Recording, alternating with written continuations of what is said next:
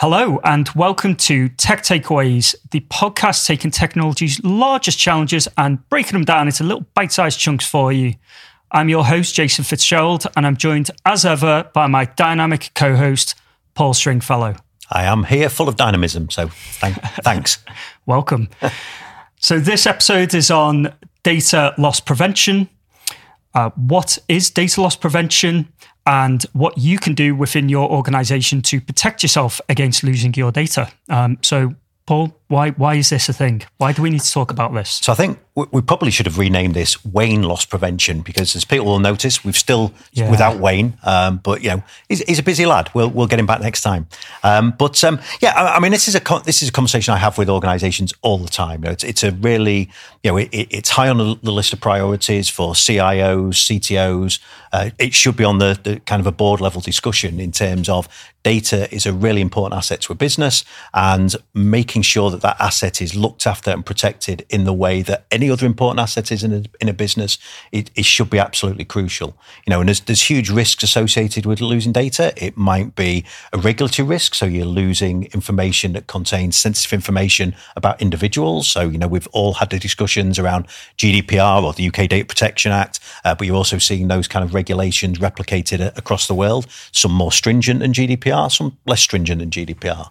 So, so from that point of view, mm. regulatory instance, then we've we've got to take care of our data. Um, but there's also other elements that we need to take care of. You know, it might be intellectual property, might be sensitive customer information. So then there's a commercial element to losing data where we might be losing that data to, you know, the classic example is always one of your sales team going to a competitor, takes a whole bunch of sensitive yeah. commercial information with them yeah. and gives your competitor an advantage. So lots and lots of good reasons that if you're a business owner or somebody charged with looking after uh, security inside your organization, that data protection and, and data loss prevention should be high on the high on the list. Do you think that it gets the focus it deserves? You know, you say it should be high on the list. Is it high on the list?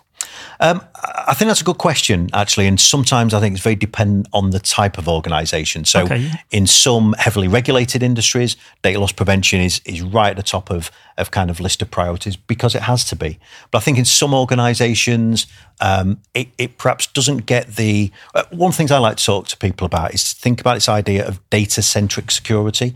You know, a lot of our security traditionally has been around a perimeter.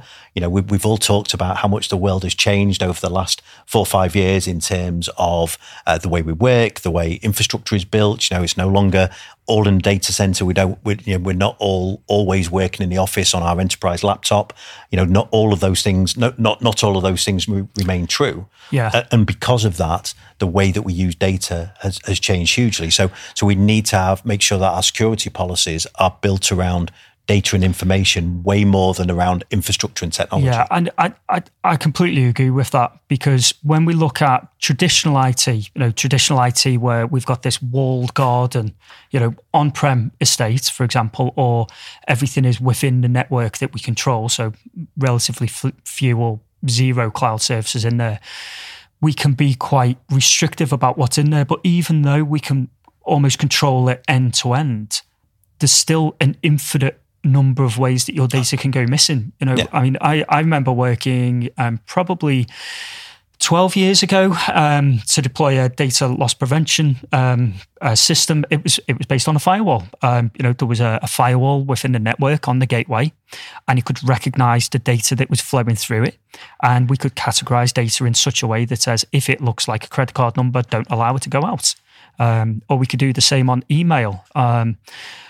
But the technology and the methods changed.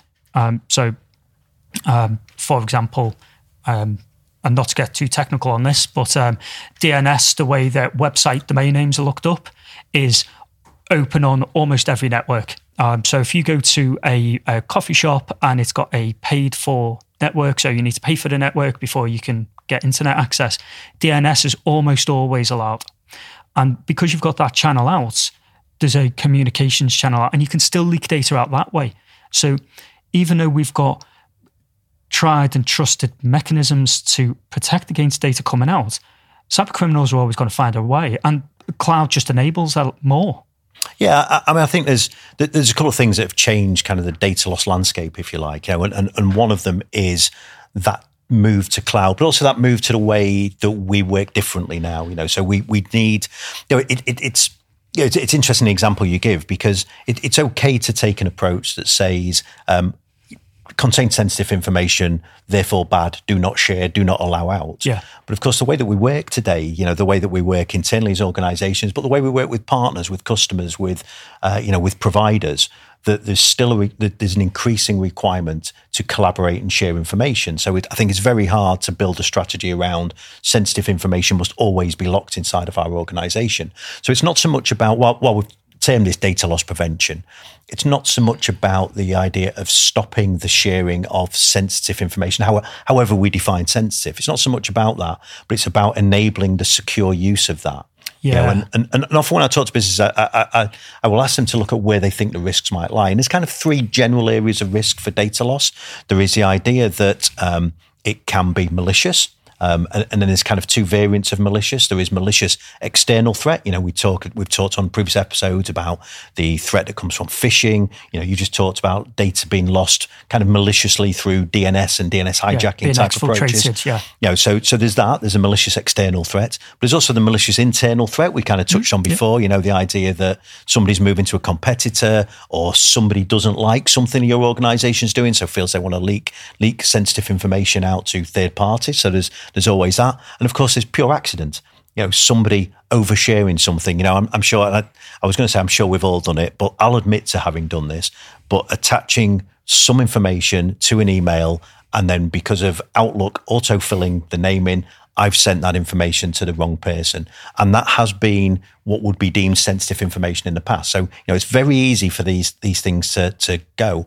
And and and the risk, as you say, cloud has just driven that risk because there's more and more places we can put information, whether it's shared in Teams, whether it's in SharePoint Online, whether it's OneDrive Box, Dropbox, Slack, you know, Zoom. There's a yeah. whole bunch of, of places that we, we can put information. So you're absolutely right. Yeah, that change in infrastructure and workflow has changed the amount of places we can lose data from.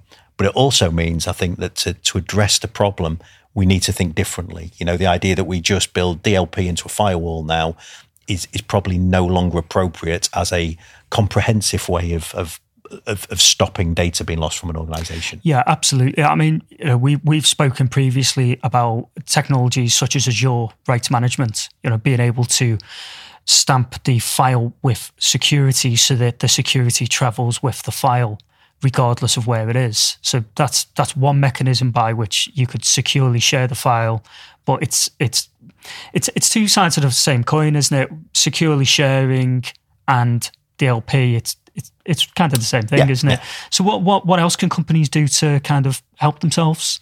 So I think there's um know, it's it, it's interesting actually. Kind of uh, the, the, week we're recording this, we have, we've had a couple of interesting chats with with customers over over the last couple of days where they are starting on this journey, this kind of data. How, how do we build more data centric security? Is certainly the phrase I like to I like to use. You know, and, and, and I think there's a number of steps that organisations should probably look at to, to take. And I think the very first one, actually the most important one, and, that, and in a previous episode where we had our, our guest Rory talking with us about security, one of the things he talked about was the idea of making sure we have buy in.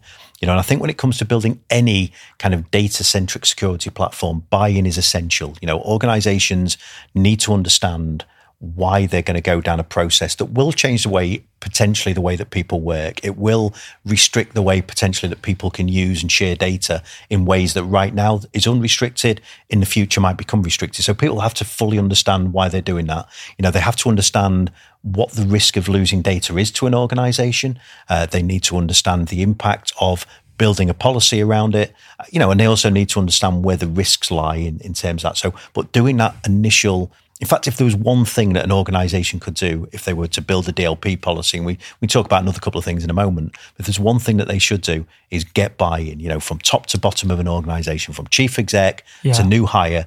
You know, they need to understand why data is important to that organization and the risk that comes with data being lost from that organization. You know, and, and ultimately the risk can be big fines. massive. Yeah. I mean, you know, some personal identifiable information comes out, that could be a GDPR fine straight away.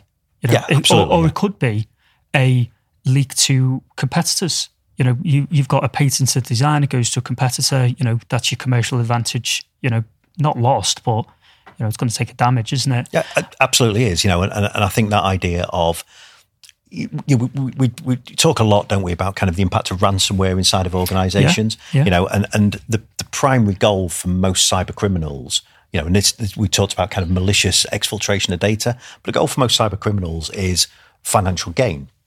So they are looking for how can I how can I gain financially from the piece of work that I'm looking to do? And taking your data, either making your data inaccessible or taking your data is a is a huge part of that. And actually, the examples you've given are just a similar kind of thing. Maybe not by people who would see themselves as cyber criminals, but if I'm no, we, we, we a customer that we've worked with for a long time, they they invested heavily in data loss prevention technology, in data governance and compliance technology. Yeah. And the whole driver for that was actually their HR team who built in a process that when somebody was leaving that organization, they could pull up all, all information that that user had accessed for the last 30 days.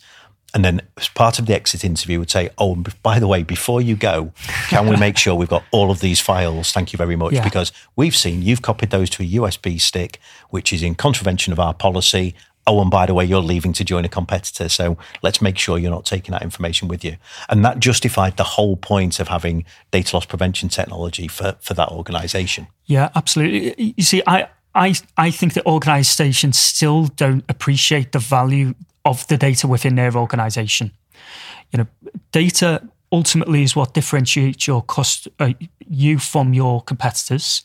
It's what de- defines you as a company you know, if uh, we, we as an IT company, we've got information on our customers, we use that commercially, you know, to target relevant solutions to, to advertise to. If we don't have access to that data, that has a real impact in in finances of the company. Yeah, it's, you know, in, from operational to, as you say, from you know the, the fact that you might well get a visit from your kind of your local, local data protection yeah. regulator you know the, these are all things that are not great you know these are things that are not great in terms of your um, uh, the way your customers see you the way other businesses see you reputational damage of losing data are, are all yeah. huge but, but you're absolutely right i think organizations don't necessarily see the risk and the potential impact, which is why, kind of, if there was one thing that we would give as a takeaway from this, is that idea of buy-in. You know, and I, I, I mean, I know you were on a call with me yesterday where we were talking with a with a, a customer yeah. who's who's kind of looking to go down this route, uh, and I shared a story with them about one of the most